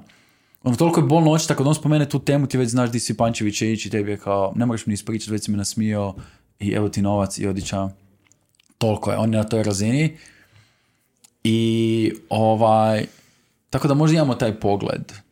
Rekao bi onda na sve, jer komi, jedan komičar nije da komičar, ono, ako ne pričaš o nekoj temi, to ne znači da nisi primijetio. Možda jednostavno nije dio tvog stila i onda... Tako da, prvo, klaunovi koji nasmijavaju i trebamo tu biti, da te odmorimo od tebe samoga kad dođeš u naš prostor, gdje god on bio neka dvorana ili naš klub ili, ili dosta tvoja soba u kojoj si me pustio putem TikToka, YouTubea ili Instagrama. Ali s druge strane, mislim da to što sam spomenuo, imamo tu neku jedinstvenu platformu gdje možemo, gdje su ljudi otvoreni za... I to je čudno kako su otvoreni i to ja bih to rekao uz svog iskustva. Imam taj show Budimo realni gdje pričamo o depresiji, gdje sam godinu i pol smišljao i uz pomoć terapeuta htio na pravilan način spomenuti depresiju, podijeliti nešto i reći ljudima koji ne znaju ništa o tome o čemu se tu radi. Jer ja ne zamjeram nikome ko ne razumije depresiju. Svi misle kao odi trčat na sljeme. Depresija je spektar, nažalost. I ja, na primjer, imam kolege, prijatelje, ono, nisu nužno kolege, koje moraju uključiti farmakologiju, znači lijekove u svoje da bi bili dobro, a ja ne moram. Ali to ne znači da sam da da ja nisam depresivan, on je, on je na toj nekoj više razini i to naravno, ali nije svaka tuga depresija i to je možda malo tu sad mm. što ljudi kad, kad su tužni odmah su depresivni, tu superlativi, rekao bi da je to mm. problem modernog društva. Kao, ajme, najgore mi je bilo. Je ti bilo najgore? Ili je bilo, naš, ono, ili nisu svirali tvoju pjesmu na koncertu? Ono kao mi je bilo najgore, svi su me gurali. Aha, o, si prvi put išao u klub uh, na izrazito popularnog izvođača ovaj, kako se zove, i mislio si da će biti dovoljno mjesta za tebe da možeš plesati i snimati, da ti niko neće u nijednom trenutku gurnuti mobitel. Znači, ne znam kako se to mogu pomisliti, jer to nikad nije bilo istina. Nikad, ikad, ikad nije bilo istina. Snowflakes. ne bi, to, to je doslovce, rekao bi ono u jednom, jednom trenutku je meni kao, di, ti živiš? Jesi ikad izašao van? I onda meni to ono kao, ne, ne mogu ni komunicirati s tim ljudima kad oni ono, kao, pa zašto me guraju? Ne guraju te, gurno je neko nekoga tamo 100 metara udaljen i to je onaj onaj efekt domino, lupili smo jedan druga i sad je neko lupio tebe. Nisi ti htio lupiti, niko ne želi, svi želimo to mjesto i savršeno i trudimo ga se naći, ali nema. Ako želiš biti u prvom redu na Iron Maidenu ili Rammsteinu ili Bad Bunny, Cardi B, kome god, u prvom redu, znaš kako je to? Rebra su na onoj ogradi i sutra si plav ovdje I ako odiš prvi red i kao, zašto oni guraju? Ne znam da sam ovdje bez raka. Onda nema ići prvi red. Znaš, sorry, ali svi znamo kako je tamo. E, kada bi te sad pitao i ono što ti prvo padne na pamet, kad bi morao odabrati neki najbolju foru od, od bilo kojeg komičara koji ti je drag, ovaj, koja, koja bi to fora bila? U, najbolja fora. Nešto će ti prvo pas na pamet, sigurno. A rekao, mislim sad, uh, jedan od omiljenih komičara s kojim je, moram priznat, ne znam da li zasluženo, ali nadam se da barem malo je, ljudi koji puta usporede, Bill Burr, on dosta često ode u teme koje ja jako volim. Uzme to onako i ovaj, kako se zove, uzme to neku tako glupu situaciju i onda je samo malo stavi, ono, malo od u abstrakt i već bude, i ono, već ti ono kao, svi smo takvi. Svi smo takvi i trebam prestati biti takav sada. Trebao sam prestati biti i... Ali sad pojedinačne fore se iskreno ne mogu sjetiti. Ali ima, evo, evo na primjer, uh, fora uh, gdje on priča kao kad pijan, kad pijan odeš negdje i onda nakon što izađeš kaže nema boljeg osjećaja i baš to on kaže kao ono, nemojte me, ne, ne, ono kao ovo je fora, baš kaže to. Ali nema boljeg osjećaja nakon što ti pijan izađeš od nekud i odlučiš vozit. Jer kao ne žel... Ja užasno pričam o njegovu foru, te, naravno. Jer kao, ovaj kako se zove, ono, ljudi googlete, Bill Burr drunk after going out, tako nešto izbacit će. I kako on priča taj, kako te svi nagovaraju i, ti, i, ono, i onda, ali ti si pijan kao, svi, ko, da te čupaju fanovi, kao, ne, ne, ja moram ovo. I ono, taman dovoljno dobro glumi, taman napravi dovoljno abstrakciju da vidiš kako si ti kretin, jer to svaki put napraviš. Mislim, svaki put nam da ne uz Ubere i sve ostale aplikacije ono, ne, nemoj to, ono, kao skupi Uber 150 kuna, ono, 150 kuna je ništa ako je u pitanju tvoj život i poginut ćeš. Ili neći, još gore, ono, nisi samo sebe ubijek si glup, nego si nekog drugog. To je još gore. Tako da, mm. fora, rekao bi ta, ali prestao sam gledat komičare da ne bi pocisno krao. Što se jako redovito dogodi i zavijek će se događat, jer čuješ neku foru ili na TikToku ili negdje ti izleti ili vidiš neki special i nakon godinu dana, godinu i pol, e, imam ideju za foru i onda mi kolega kaže kao, e, slušaj ovaj TikTok, ja kao, ok, zaboravio sam vidio, ništa, križaj i to je to. Tako da evo, to bih rekao da se nekako ono, izbjegavam to iz tog nekog razloga. Nekoliko puta si, nekoliko, sada sam brojao, mislim da bi bilo 7, 8, 9, 10, 11 puta. U čemu sam pretjerao, da čujem? mislim kad bi radili analizu ovaj našeg razgovora do sada, keyword broj jedan bi bio bahato. Mm. Ili primijetiš to kod sebe? Da, o, apsolutno. Što sam stariji, to više. Mm, ili imaš osjećaj da je tvoje ponašanje bahato ili da, mislim, često si spomenuo da za nastup ili za odabir te profesije da moraš biti bahat, da moraš imati veliki ego i tako dalje. Ono što vas sigurno privlači, privlači vas to da budete ispred ljudi, da su sve oči uperene u vas i tako dalje na šta točno pomisliš kad kažeš bahato? Kakva je bahata ne, osoba? Neprimjereno samopouzdana. Neprimjereno samopouzdana. Da, znači kao super je samopouzdanje, svi trebamo imati samopouzdanje, mi da je to ogroman problem koji fali u društvu puno ljudi i onda zbog svog manjka samopouzdanja okrećeš da je problem u drugim ljudima, a ne u tebi. uh I, ali neprimjereno, na primjer, onda kaže kao Kanye West je bahat. O, stavimo se strane što je poludio i sve to što se desilo. Ovaj kako se zadalo, on ima neke mentalne poremećaje ili su mu to izazvali neki iluminati ili ko zna šta. Stavimo to sa strane. Kad, da Kanye West dođe i ovaj kako se zove, kaže bilo što vezi muzike. Svi mi trebamo slušati i šutiti. Zašto? Zato jer on iza toga stoji, ne znam, 26, 27 gremija ili ko zna čega. Znaš, kužim 1, 2 gremija, kužim 1, 2, 3, 4, 5 gremija. Kad ih je preko 20, ne može ti se zalomiti preko 20. Ne može. Ne, ne, ono, ako ti se zalomilo preko 20, ako, znaš, ako ti želiš tvrditi meni nekome da se nekome zalomilo preko 20 gremija, i sad ja izmišljam, iskreno ne znam, ako neko hoće googlat, ispravite me slobodno u komentarima, ali ako ti želiš reći nekome da se nekome zalomilo ne samo 20 nominacija, vjerojatno bio nominiran više puta nego što je osvojio, sumnjam da je svaki kad je bio nominiran osvojio.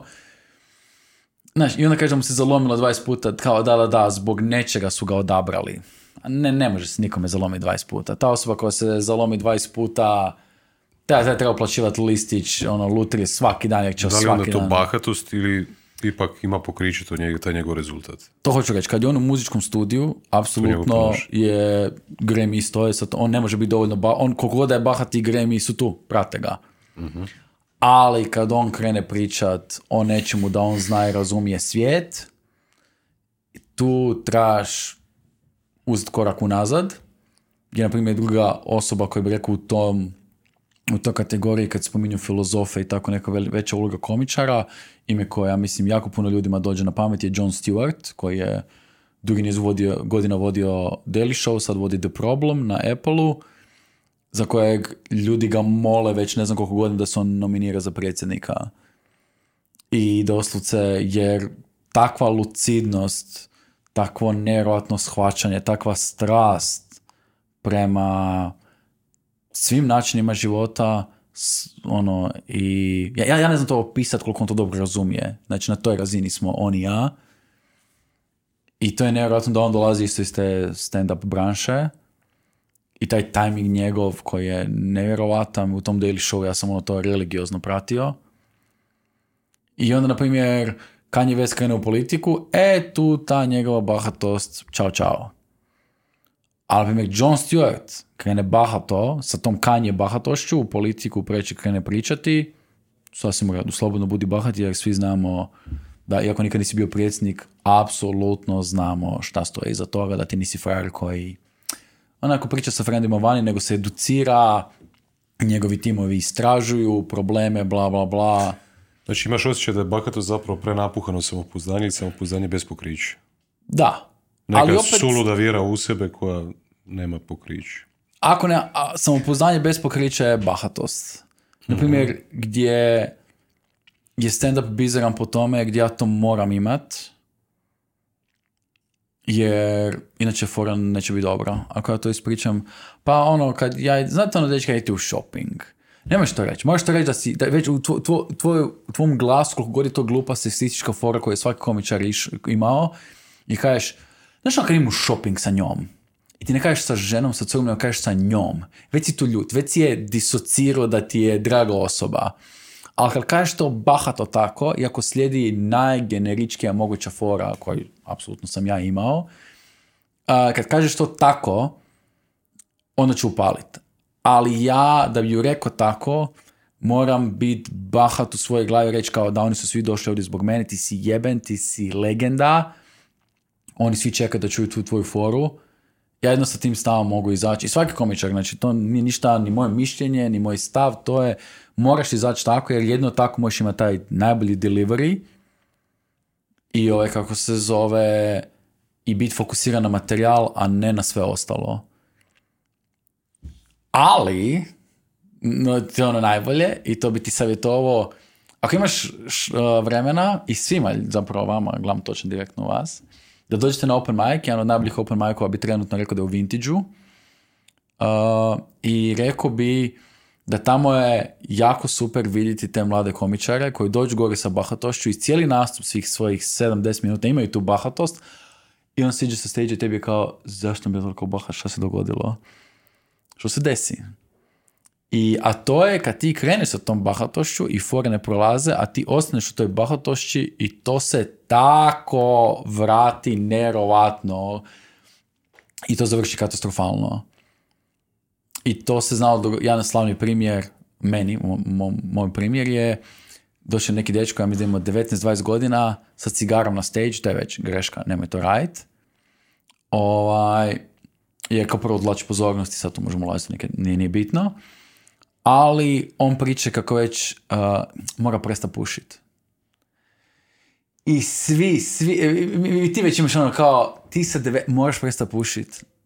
Koliko si, znači ono, koliko, si mogu, znači ono, jedan neki frajer koji ima 45 i puši one Benston, ono meko pakiranje je pušio, još uvijek puši to i dam samo i kupuje duhani i slaže svoje cigare doma, on se neće nasmijati, no si misli kao ti da živiš sa cigarom usima nisi popušio koliko sam ja u zadnjih tri tjedna i to ne prolazi. I onda sve što ti pričaš pada znači, u vodu. integritet. Da, da, da.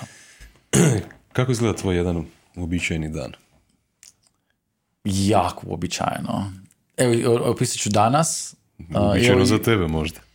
Pa, evo, ja primjer imam taj luksuz i kad me ljudi pitaju koliko zarađujem od stand-upa, da li se može živjeti od stand-upa, ja kažem, ja živim fantastično, ali možda neke stvari vrijednim drugačije od tebe. Ja se svaki dan, rekao bi, ono, dva, tri puta mjesečno, ako se moram probuditi na alarm. I meni je to iznimno vrijedno. Nekome je to sasvim sve jedno. Neko se budi u samo jutro, bilo alarma ili ne. Ja nisam ta osoba, imam problema sa spavanjem i onda mi je to jako puno znači. Tako da budim se bez alarma, ovisi. Ako sam gameo Hogwarts Legacy, ako neko mi može pomoći jer želim napraviti dobrog lika, uglavnom. Ili neko, ako igram neko Apex Legends, to isto može. Igram sve, uglavnom. Uh, I Valorant, lol ne igram za sve koji o, gledaju, ako ima neki gamer koji gleda, njemu je bilo smiješno i to je ostalo na tome. Ali ako sam gameo, kasnije se, malo kasnije se budim, ako nisam gameo, budim se nešto ranije, bez alarma. Um, imam neka plan što trebam obaviti taj dan. Ako imam na večer nastup, onda moram biti puno organiziraniji. Što mi koji put paša, koji puta ne. Jučer je nastup bio u Zagrebu, to znači da se mogu prošetati do Saksa, mi treba pola sata, to mi je super, imam neki taj zen malo trenutak prije nastupa, samo za sebe sa muzikom dok šetam, super. A onda je društvene mreže, pogledam, tu pada e-mail, ako neki trebam odgovoriti za neku gažu, ako neko poslo ili odgovoriti nekome, ja, ono, rekao sam, ja poslat ti ponudu sutra, preko da malo razmislim, um, neki komentar na društvenim mrežama ako se treba nešto pobrisati, ako treba nešto se ponovno objaviti, ako je došlo opet ono, ako video koji sam objavio prije ne znam koliko je već stao sa lajkovima, vrijeme je za novi. Uh, jer snijamo nastupe, pa recimo počeli smo aktivnije sa time, kolege i ja. Na, u to uklopim nekakvu hranu, ako je tu negdje, ovaj, kako se zove, ako ne, onda kad završim to, napravim si pauzu, uh, onda nekakva hrana i ovaj, kako se zove, ostatak popodneva je uh, fokusiran na ili djevojku ili neko druženje ili pripremu za nastup. U Zagrebu je to pola sata prošetam se do negdje. Ako je nastup negdje Zagreb, Šiben, uh, Zadar, Šibenik, Split, Pula, onda moram krenut kad moram krenut već da bi stigao barem sat vremena prije nastupa. Od ovih, od ovih nekih klasičnih uh, uh, rutina osobnog razvoja ili hedonizma koje, e. koje si spomenuo ili, ili prakticiraš šta od toga? Apsolutno. Meditacije, jako... od uh, hladnih tuširanja, popularnih Wim Hofa i tako dalje. Jako puno da. Jako puno da. Uh, svaki, ono, um, svaki dan imam neko pravilo. Imao sam prije pravilo i to, to ću sad reći naravno na glas, jer to onda će mi još više zaboli što sam odustao od toga. Svaki dan, kad sam, se, kad sam radio to, toliko sam, toliko sam bio onako oštri, da kažem, u pisanju i bolji. Ne, ne bolji, ali oštri. Brže mi je dolazilo kvalitetnije, reću to tako. Svaki dan sam odlučio, i to sam dugi niz godina radio, ili napisati nešto ili pročitati nešto i žalim svaki dan kad to ne napravim. Koji puta stvarno nemam energije. Imam energije, ali nemam fokusa za pročitati, pogotovo za napisati nešto, iako to može biti jedna rečenica ili nešto. Uh, hladno nisam Wim Hof, nisam one cold dips, nikad nisam zapravo ni probao, ali volio bi. Iako ko klinac sam se više puta i sad se koji put kupam za prvi maj kad je ono tako neka roštiljanje podem na more, tako da to je više manje, to je ti stupnjevi tako da to mi nije strano. Uh, imam problema sa spavanjem i onda mi je terapeut davno otkrio da ne idem u lijekove, melatonine ili slično tako, nego da uspijem odmoriti mozak dok sam budan. I onda u to ulazi cijela moja neka životna filozofija, vježbanje tih nekih stvari poput strpljenja ili tako nečega, to zvuči glupo, ali dovesti se u neke situacije koje puta namjerno, koje put manje namjerno, gdje ću morat biti strpljiv i ljudi kažu, ja, ono kao, ja si strpljiv. i onda se dogodi nešto, nije kao, ne, ne, ovo je drugačije. Onda, onda nisi strpljiv. Jer kao, ako, ono, ako, ono, ok, iznimke postoje, naravno, neki ekstremni slučajevi, ali moraš nekako vježba strpljenja. Jedan prijatelj se naljutio nedavno, baš zbog toga kad sam njemu, rekao da na njemu vježba strpljenja je. I rekao, kako? Ja sam mu, napi, sam mu rekao se situacije gdje mu nisam ništa rekao, a zbog njega smo ili kasnili, ili ovo, ili sam ga čekao, ili ono, ili svi kasnili, ili sam ja njega čekao, ili sam mogao nešto pomaknuti zbog njega, ili ovo, ili ono. I onda on kao, aha, ja kao, ali zašto mi nisi rekao? Ja kao, zato jer vježbam strpljenje. Jer ako ti kažem nešto, on kao, znači, znam da ti to neće promijeniti jer si takva osoba, jer te znam predugo, ali onda ja ne dopuštam da to dopre do mene da mi naprave stres i onda vježbam to na tebi. I onda sam jako vrijedio na to, ali onda shvatio kao, nemam se šta vrijeđati, ako sam očito takav, znam da sam takav, ne mogu sad, ne, ne, ne znam da uvijek zadnji put dođem, zadnji dođem na dogovor. I onda mu je bilo kao, pa okej, no, kao ćeš češće. Ja kao, ne, ne, dovoljno je. Dovoljno ti mene treniraš. Tako da, i to je nekakva, ono, imam tu neku meditaciju i unazad x godina, rekao bi desetak, sam otišao u to neko čitanje filozofa, razno raznih, što grčkih, što modernih, koji su onako slipari slop, moraš znati zašto čitaš i koja je poanta čitanja, jer ti bude kao, da, ovo je super minimalizam, riješi se svega, i onda kao, ne pretjerat. Ne pretjerat. Ovaj, ali to je ono vježbanje, hoće biti tako glupo i ovo, ozvuči tako hipijevski, ali vježbanje zahvalnosti. uh I to je, mislim, nije to ništa, ono, zvuči hipijevski i kao držimo se za ruke i grlimo drveće i vježbamo zahvalnost. Ali ono, svaki dan sam zahvalan da je meni, na primjer, meni ovo danas dan. Ja sam danas probudio, odradio sam mailove, uh, neke stvari sam dogovorio, objavio sam na društvenim mrežama što sam danas trebao objaviti, što sam planirao da objaviti, uh, tuširanje uh, i ručak, došao ovdje, za sada odličan meni ugodan razgovor, ovaj, kako se zove, nadam se i tebi zanimljiv, kolegi koji ovdje iza kamere, on ti po mobitelu već dobar dio razgovora, tako da njega nisam osvojio, ali 50 publike ovdje uz mene. Ali i ono, nakon ovoga idem doma, ovaj, kako se zove, podružiti sa friendovima, danas nemam nastup, uh, vjerojatno gameat i to je meni utorak i kako ne biti zahvalan na tome. Kako, ono, van ljudi su, ja mislim, pokisli danas šest puta, dok su išli na posao ili s posla ili na marendu ili ovo, a ja sam kao doma došao ovdje popričati s tobom bio malo na TikToku, Instagramu i doma ću opet ići na, kao šta da, ne, šta da jedem na večer. ono, bahato dobar dan. Je, šta ne bi, šta ne bi bilo dobro da, da imamo mogućnost zamijeniti se ovaj, s nekim za za život na jedan dan. Ne, ne želim. Čisto, čisto da isprobaš. Ne želim se zamijeniti, zato vježbamo zahvalnost jer znam koliko mi dobro u životu. Ne trebam se zamijeniti, ja sam dovoljno zahvalan. bih htio probati moj jedan dan sa dvoje male djece, jedno ima dva mjeseca, drugu godinu i osam mjeseci. Ajme, majko, apsolutno. Odmah ti mogu reći, imam nečka koji ima deset ili čak koji ima pet i to, već, to, je, to je već ličnost.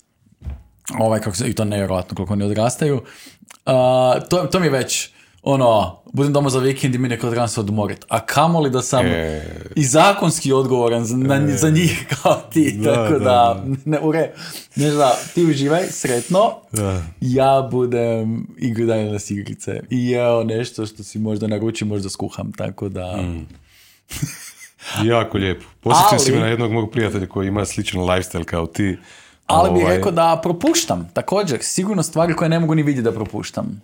E, nažalost, nećemo isprobati sve moguće lifestyle-ove. Mislim, volim, razmi volim razmišljati o tim stvarima i nekako kak, evo, ja i ti smo imali sad i neke nesretne slučajeve prije nego što smo se vidjeli sad na snimanje i neke smrti i svašta nešto, pa razmišljam ovaj, na taj način kako dizajnirati nekakav savršeni životni stil koji, koji tebi najviše paše kao autentično tebi.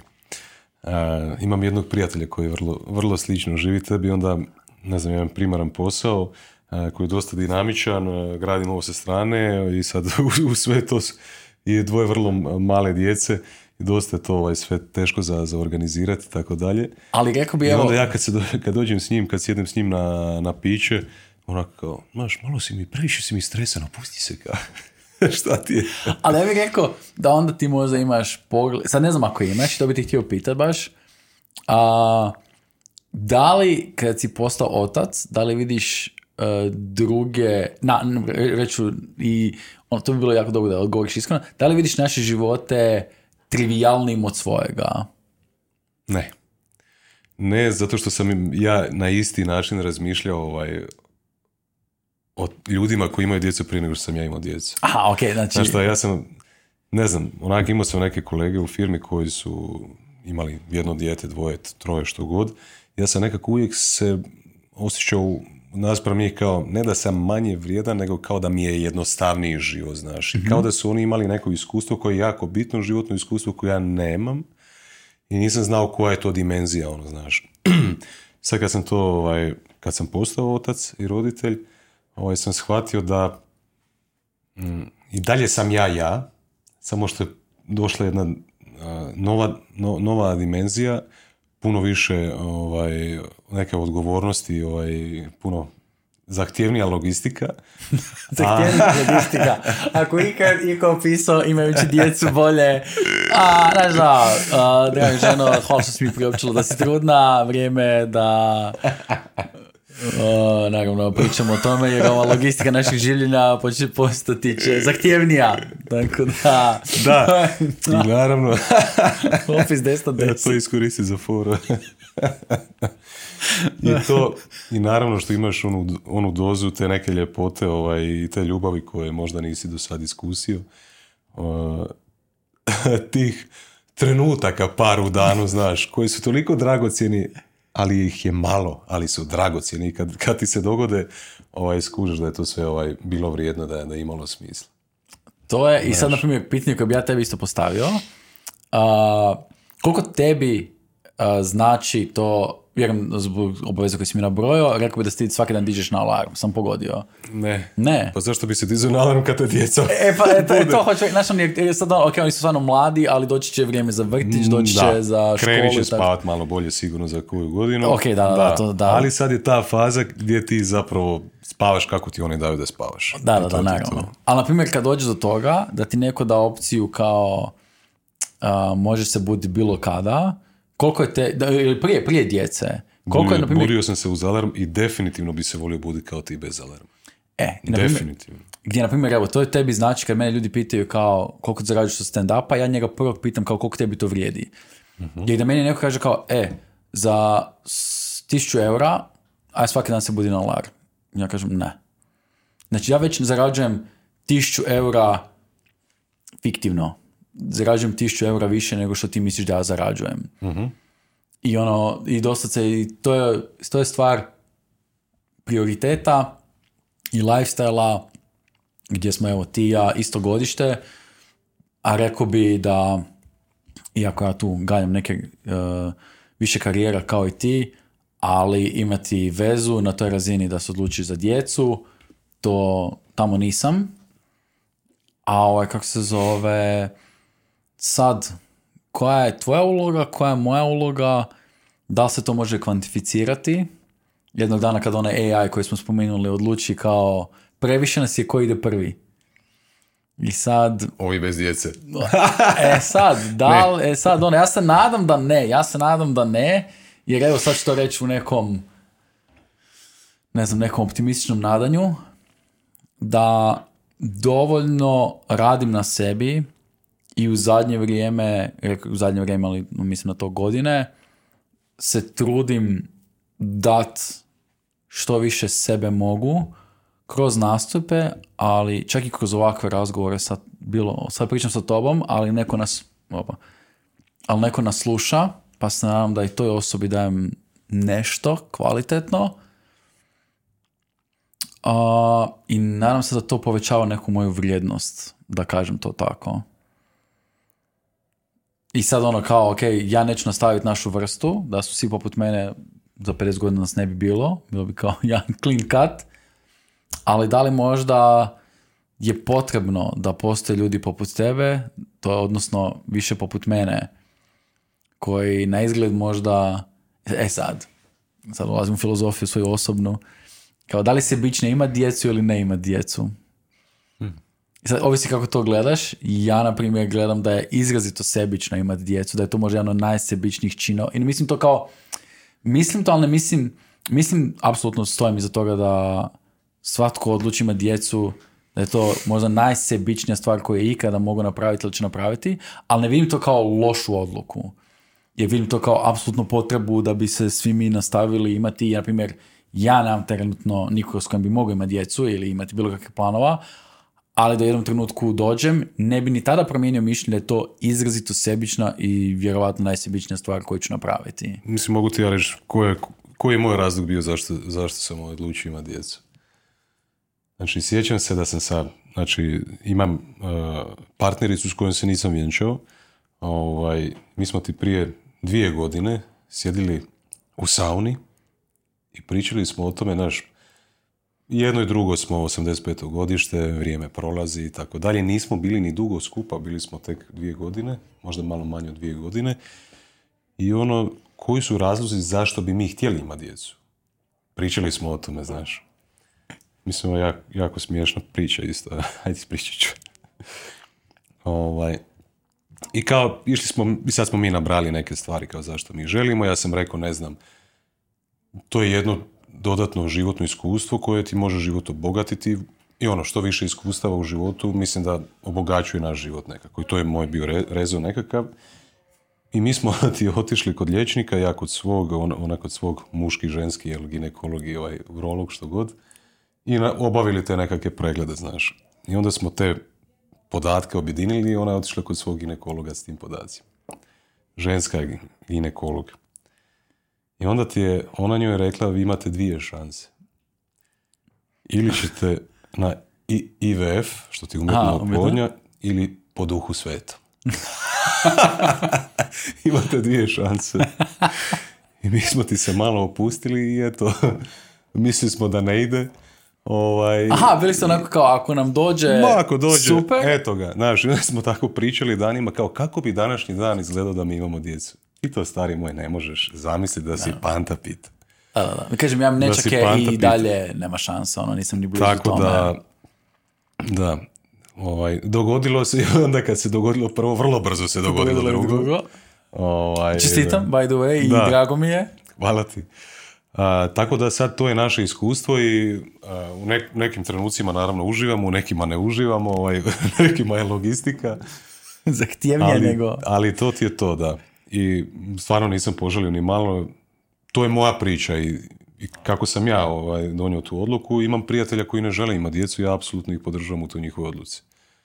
Ako je to tvoja odluka, ako si ti odlučio, ne mi, moj je stav da ne moramo svi imati djecu i da je legitimno donijeti tu odluku da ako ne želiš... Ja se sa time slažem i kažem, ja nemam ono, nemam, nemam za protiv ni za jednu stranu. Mislim da je oba dvoje potrebno. I sad, to je ono, da se ja ne bavim ovime, da sam programer koji ne daje toliko društvu, ali opet ovisi na čemu radim, šta programiram. Možda dajem, možda sam dio nekog startupa koji izvlači CO2 iz zraka i pomažem tom cijelom bivanju na zemlji, to onda čak ono, ima tu nešto od mene. Znaš, ako produciraš, evo na primjer, ja i ti smo ovdje, ali tu je osoba iza kamere, ona je također integralni dio ovoga. Ne znam kako si ti upoznat sa ovom tehnikom ovdje, ali ja znam da ovo nije nimalo lako znati kako sve napraviti da bude na razini na kojoj sam vidio da je na društvenim mrežama ovaj kako se zove. Tako da sad možda i ti tu dijelimo neku priču, ali da se ne razumijemo u ovo, osoba ovdje je ono, ključna, ključnija. Da li, kao da li ključnija? Nije. Ali je, ali bez nje nema. Ali može neko drugi zamijeniti. Ali, znaš, nismo ni ja ti jedini koji možemo nešto dobro kvalitetno reći. Znaš, i onda tu je sad ta filozofija ko je gdje, ko pripada, da li svako ima svoje mjesto, neko možda to mjesto više zaslužuje nego neki drugi. To je, ja mislim, jako... Možemo tome filozofirati koliko hoćemo, jer to su onda dolazimo, ono, to su onda prioriteti i kako neko ima život posložen i u kojoj fazi života se nalazi. Mm. Evo, to je savršen primjer. Ti ja isto godište, ti živiš toliko drugačiji život od mene. I na šta, uh, meni je veliko bogatstvo, mislim, jedna od, stvari koje sam dobio kroz ovaj podcast je što uh, i trudim se u zadnje vrijeme pozivati što više ljudi različitih uh, nekakvih zanimanja, profesija, životnih stilova i tako dalje. Tako sam zapravo nekako i ovaj, postavio priču na početku, ono kao, e, istražujem koncept uspjeha i ispunjenja s ljudima iz raznih životnih polja. Znači, to mi je, to mi je nekako bila početna ovaj, ideja ovaj podcasta. Znači. Ali jesi možda, ne znam, ne znam ko je ovo, ko I, teško, I teško je razgovarati sa svim različitim stilovima ljudi, ovaj, To pronaći nekakvu imao sam, intrigiralo me baš prije nego što si došao danas, kako ćemo nas dvojica klikniti, da li ću ti uspjeti, da li ćemo uspjeti ući u konverzaciju i mogu ti reći da mi je ovo jedan od ugodnijih razgovora do sada, To mi je jako drago. stvarno. Nadam se da će, i vjerujem da to pokušavam vidjeti, ovaj, ono, ako ja osjetim da je, da je, da je kemija razgovora dobra, da se tako izrazim, eh, hoću vidjeti da li je tako, da li, to, da li to osjeti publika ili ne. Je jako zanimljivo, kao da li je, da li na primjer kad je Joe Rogan doveo Elon Muska, da li je to bilo samo do toga da je Elon Musk sam po sebi, znači ono da, da li bi to bilo jednako dobro da ja sjedim preko puta njega ili je stvarno trebao Joe Rogan biti tamo? I sad to je ono, to je sad, ja mislim da je to isto zanimljivo, pogotovo u tom vašem svijetu podcasta, koliko je bitna ta druga strana, gdje mislim da kao i u svemu, mislim da igra ulogu, ali opet do određene granice, jer Joe Rogan apsolutno kemija između Elon Muska i Joe Rogana tamo je, ali ne znači da tu kemiju Elon Musk ne bi imao sa nekim drugim ili ne može imati sa nekim drugim i slično tako i opet, opet se vraćamo na isto. Ono kao jesmo nezamjenjivi, jesmo ključni, ali nismo nezamjenjivi. Meni se čini da je u njihovom tom slučaju, njih dvojice su mi dva nespojiva lika. Apsolutno. Ali opet su, zajedno, i ali baš opet ta su njihova- zajedno i pušili baš ta- travu. I baš ta njihova nespojivost je stvorila takav nek- nekakav super vrtlog, ono, neke fantastične komuni- komunikacije i kao da smo svi, ono, se uključili i gledali da bi vidjeli šta će se desiti.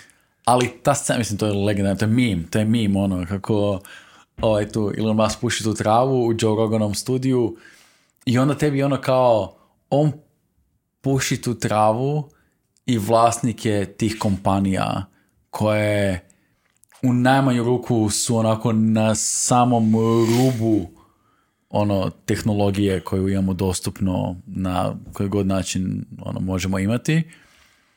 I to je, to je bizarno. Kako to je imalo nula utjecaja.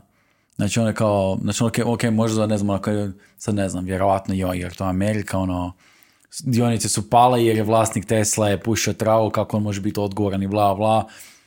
Ono, ne mi da trenutno dionice SpaceX-a, Solar City-a, ok, Twitter je priča za sebe, to je rekao da je njegov ko zna šta.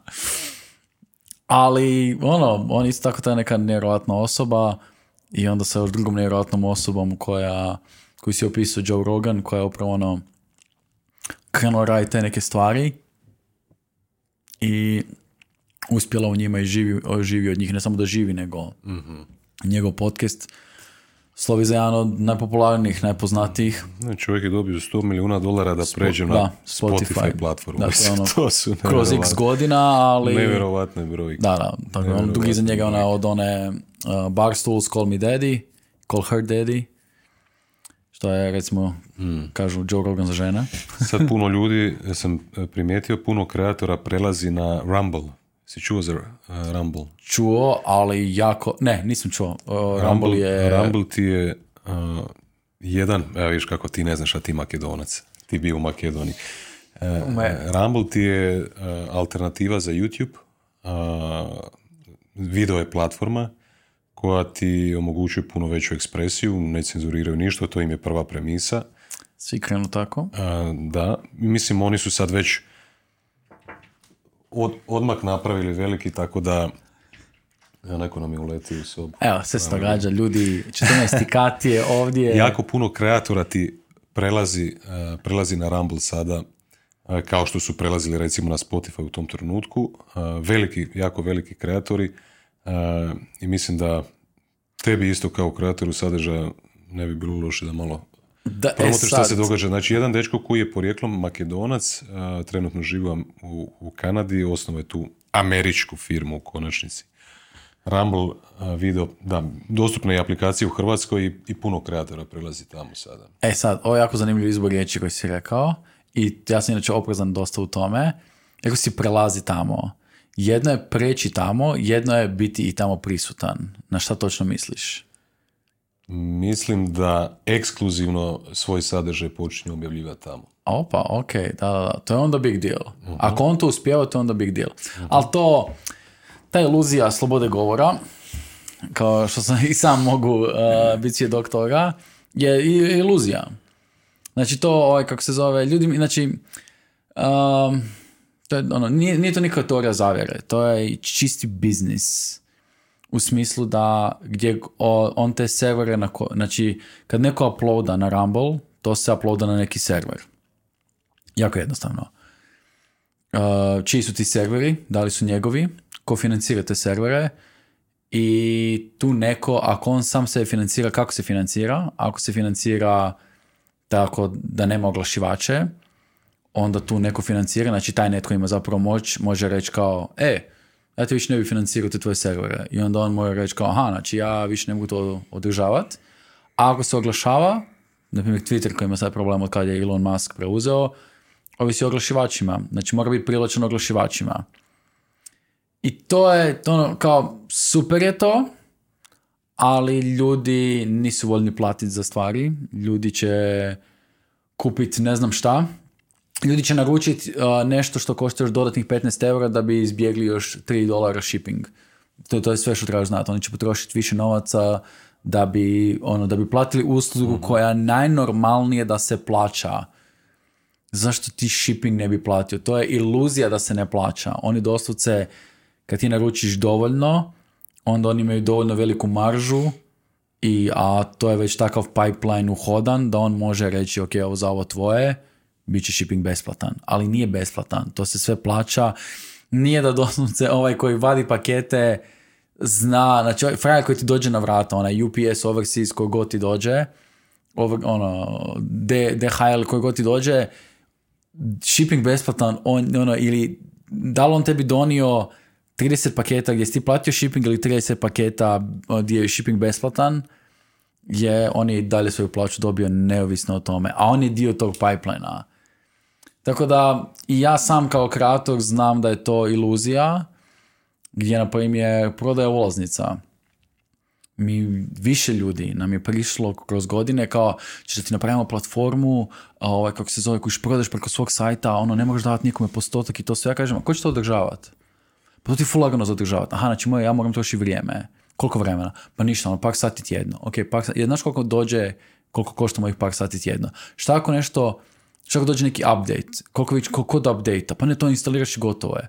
Aha, znači, a kako, kako plaćaju ljudi karticama? Aha, ne, onda to napraviš ugovor, aha, a oni ti uzmu 2% svaki kartić. I ja kažem, aha, znači dođemo na to da moje vrijeme i sve to zapravo dođe na taj postotak koji mi neki servis koji prodaje ulaznice daje. I to, ljudi, i, to, to sam jako oprezan, pogotovo zato jer jedna stvar koju se bavim je ta startup kultura koju sam, koja me odvela u sve te države, gdje mladi ljudi jako tako se zaletavaju. I to nije, i onda ljudi misle, to je teorija zavere. To je tako straightforward business da je tužno ako ljudi misle da je to teorija zavjere, a ne kako biznis funkcionira otkad imamo Trumpu, ne mora biti ni monetarni, nismo li monetarni sustav, frajer koji ima najviše ovaca ili čega, taj je frajer kontrolirao uh, više stvari nego ovaj koji ima pet, ovaj koji ima sto ovaca i ovaj koji ima pet ovaca, ovo mišljenje koji ima sto je bilo bitnije jer o njemu ovisi da li će ostali jesti. Jer ok, možemo pojesti ovih pet, ali onda se nema ko pariti s njim, s kojom naš, ako ostavimo dve za paranje, imamo onda samo tri, a ovdje ako pojedemo 50, imamo još 50 za parenje.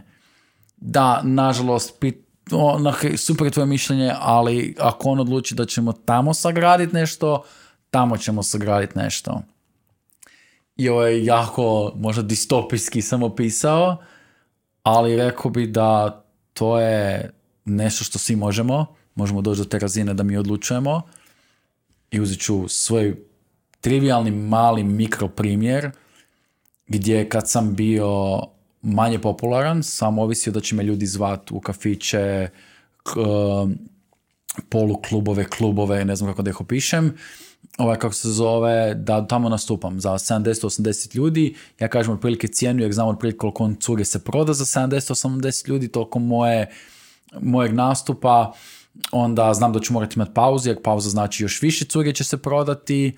I ovaj, kako se vjerojatno neću spavati u tom gradu, koliko god je udaljen, osim ako je full udaljen, nego ću se vratiti doma da ne trošim novac jer imam svoju stanarinu. Dok danas a, zovemo dvoranu, pitamo koliko je, oni kažu toliko je, mi cijenu ulaznice stavimo koliko mi mislimo da je, koliko, koliko vrijedimo u nekom gradu, ovisno o dvorani, o najmu, o trenutnoj situaciji, ovisi koja je predstava, da li je novija, da li smo je tamo izveli već 500 puta ili tako nešto, tu ima puno faktora i onda ne ovisimo nikome.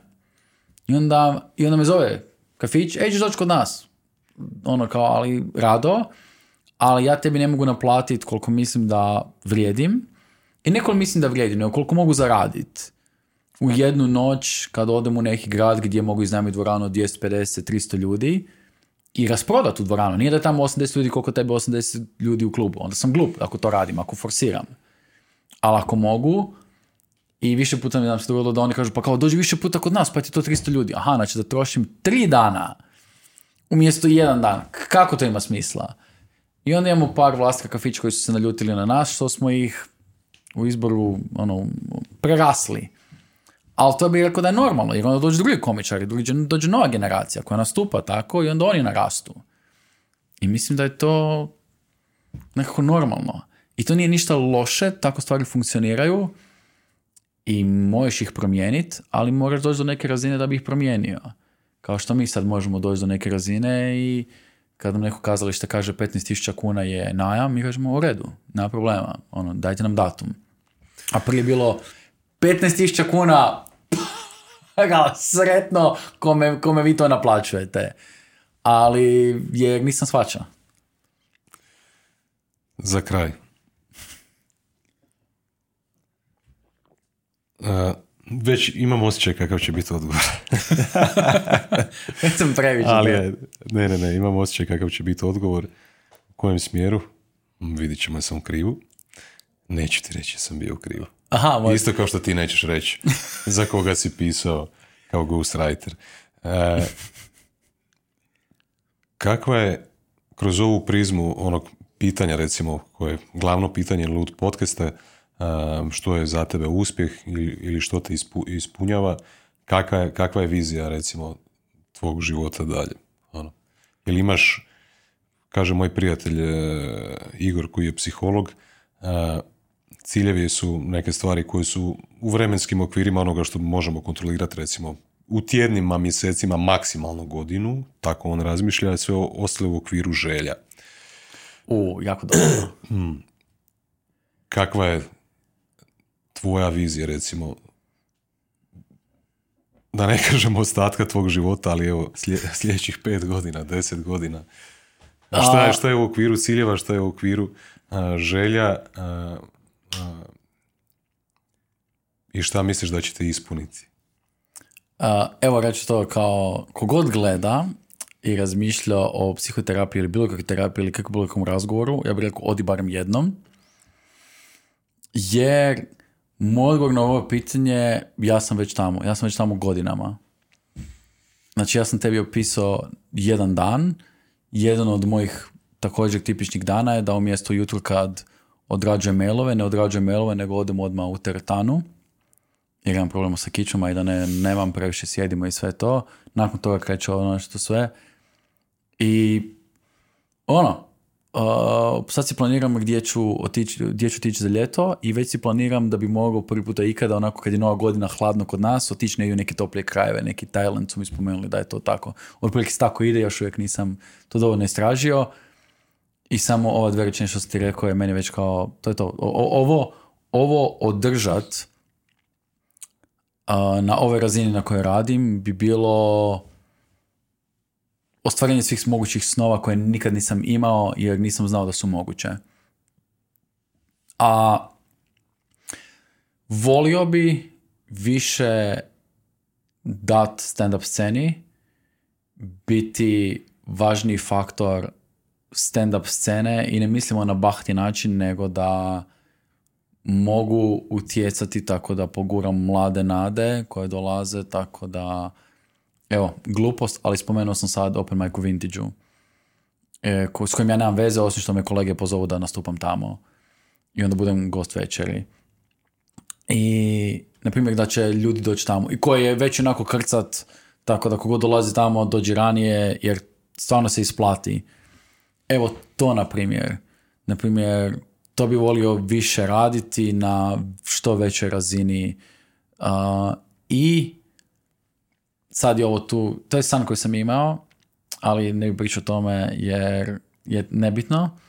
Ali otvoriti više ljude prema, i to je onako, to je već bahata želja, jer ne znam ako, ako je to moja uloga, ali bilo bi super da uspijem bar malo amaterski to napraviti. Iako bi ja to volio na nekoj većoj razini, ali amaterski potaknuti, potaknuti razgovore o mentalnom zdravlju, uh,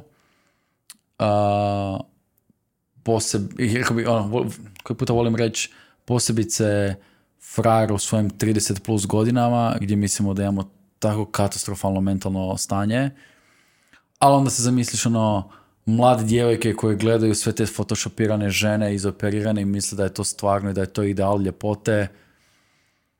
A, ajmo to spasit. Znaš, ono, ajmo pustiti nas koji smo već odradili 30 godina života, ali 35, ja 37, 38, koliko već imaš ovaj kad je rođendan.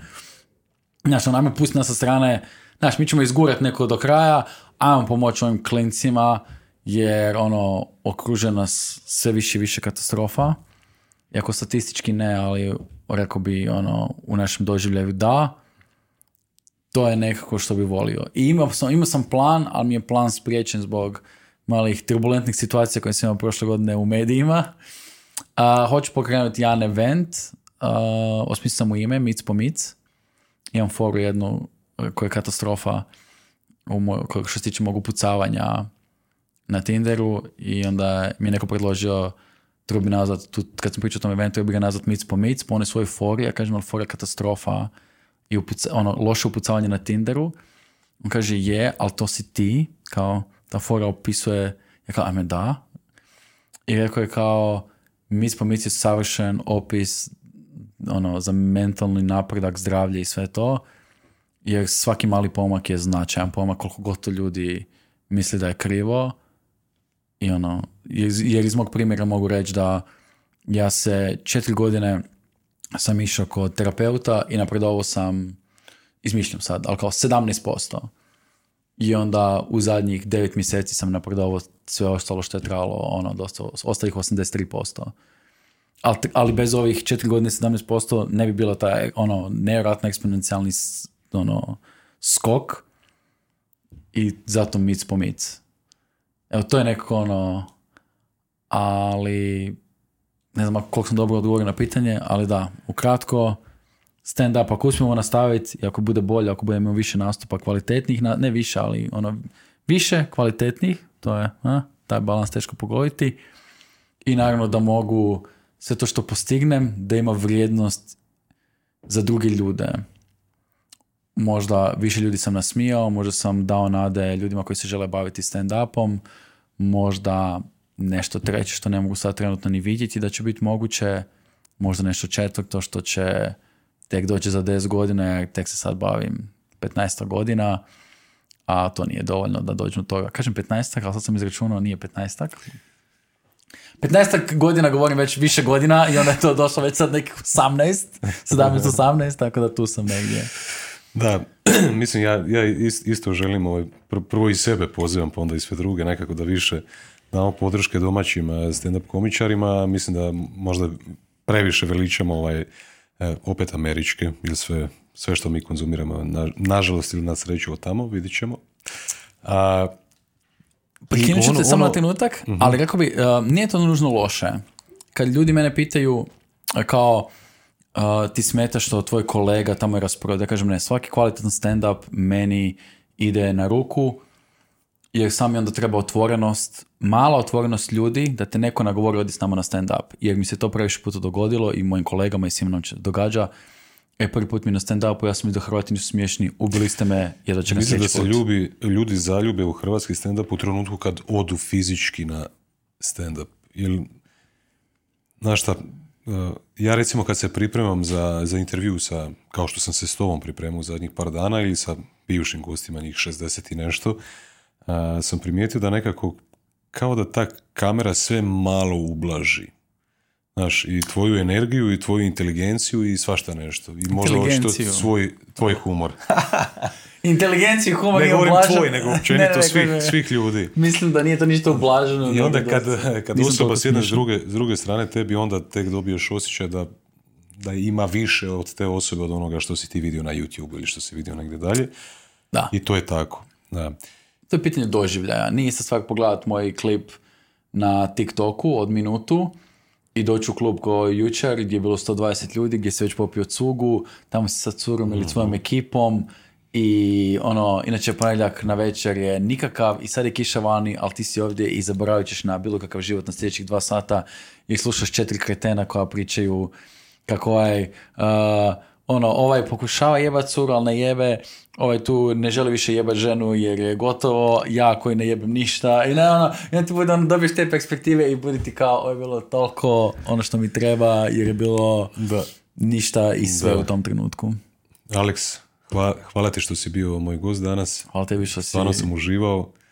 E, želim puno sreće tebi, dalje u radu, želim puno sreće čitavoj sceni, e, u hrvatskoj stand-up sceni i želim da postanete puno važniji dio društva nego što, nego što ste sada. Mislim da ste na dobrom putu. Pomalo. I, I hvala tebi što si gledao i pratio i gledala. Simo, hvala tebi na pozivu. drago mi je da, ovaj, kako se zove, si došao do mene. E, drago mi je da sam ja otkrio tvoj putem Darija.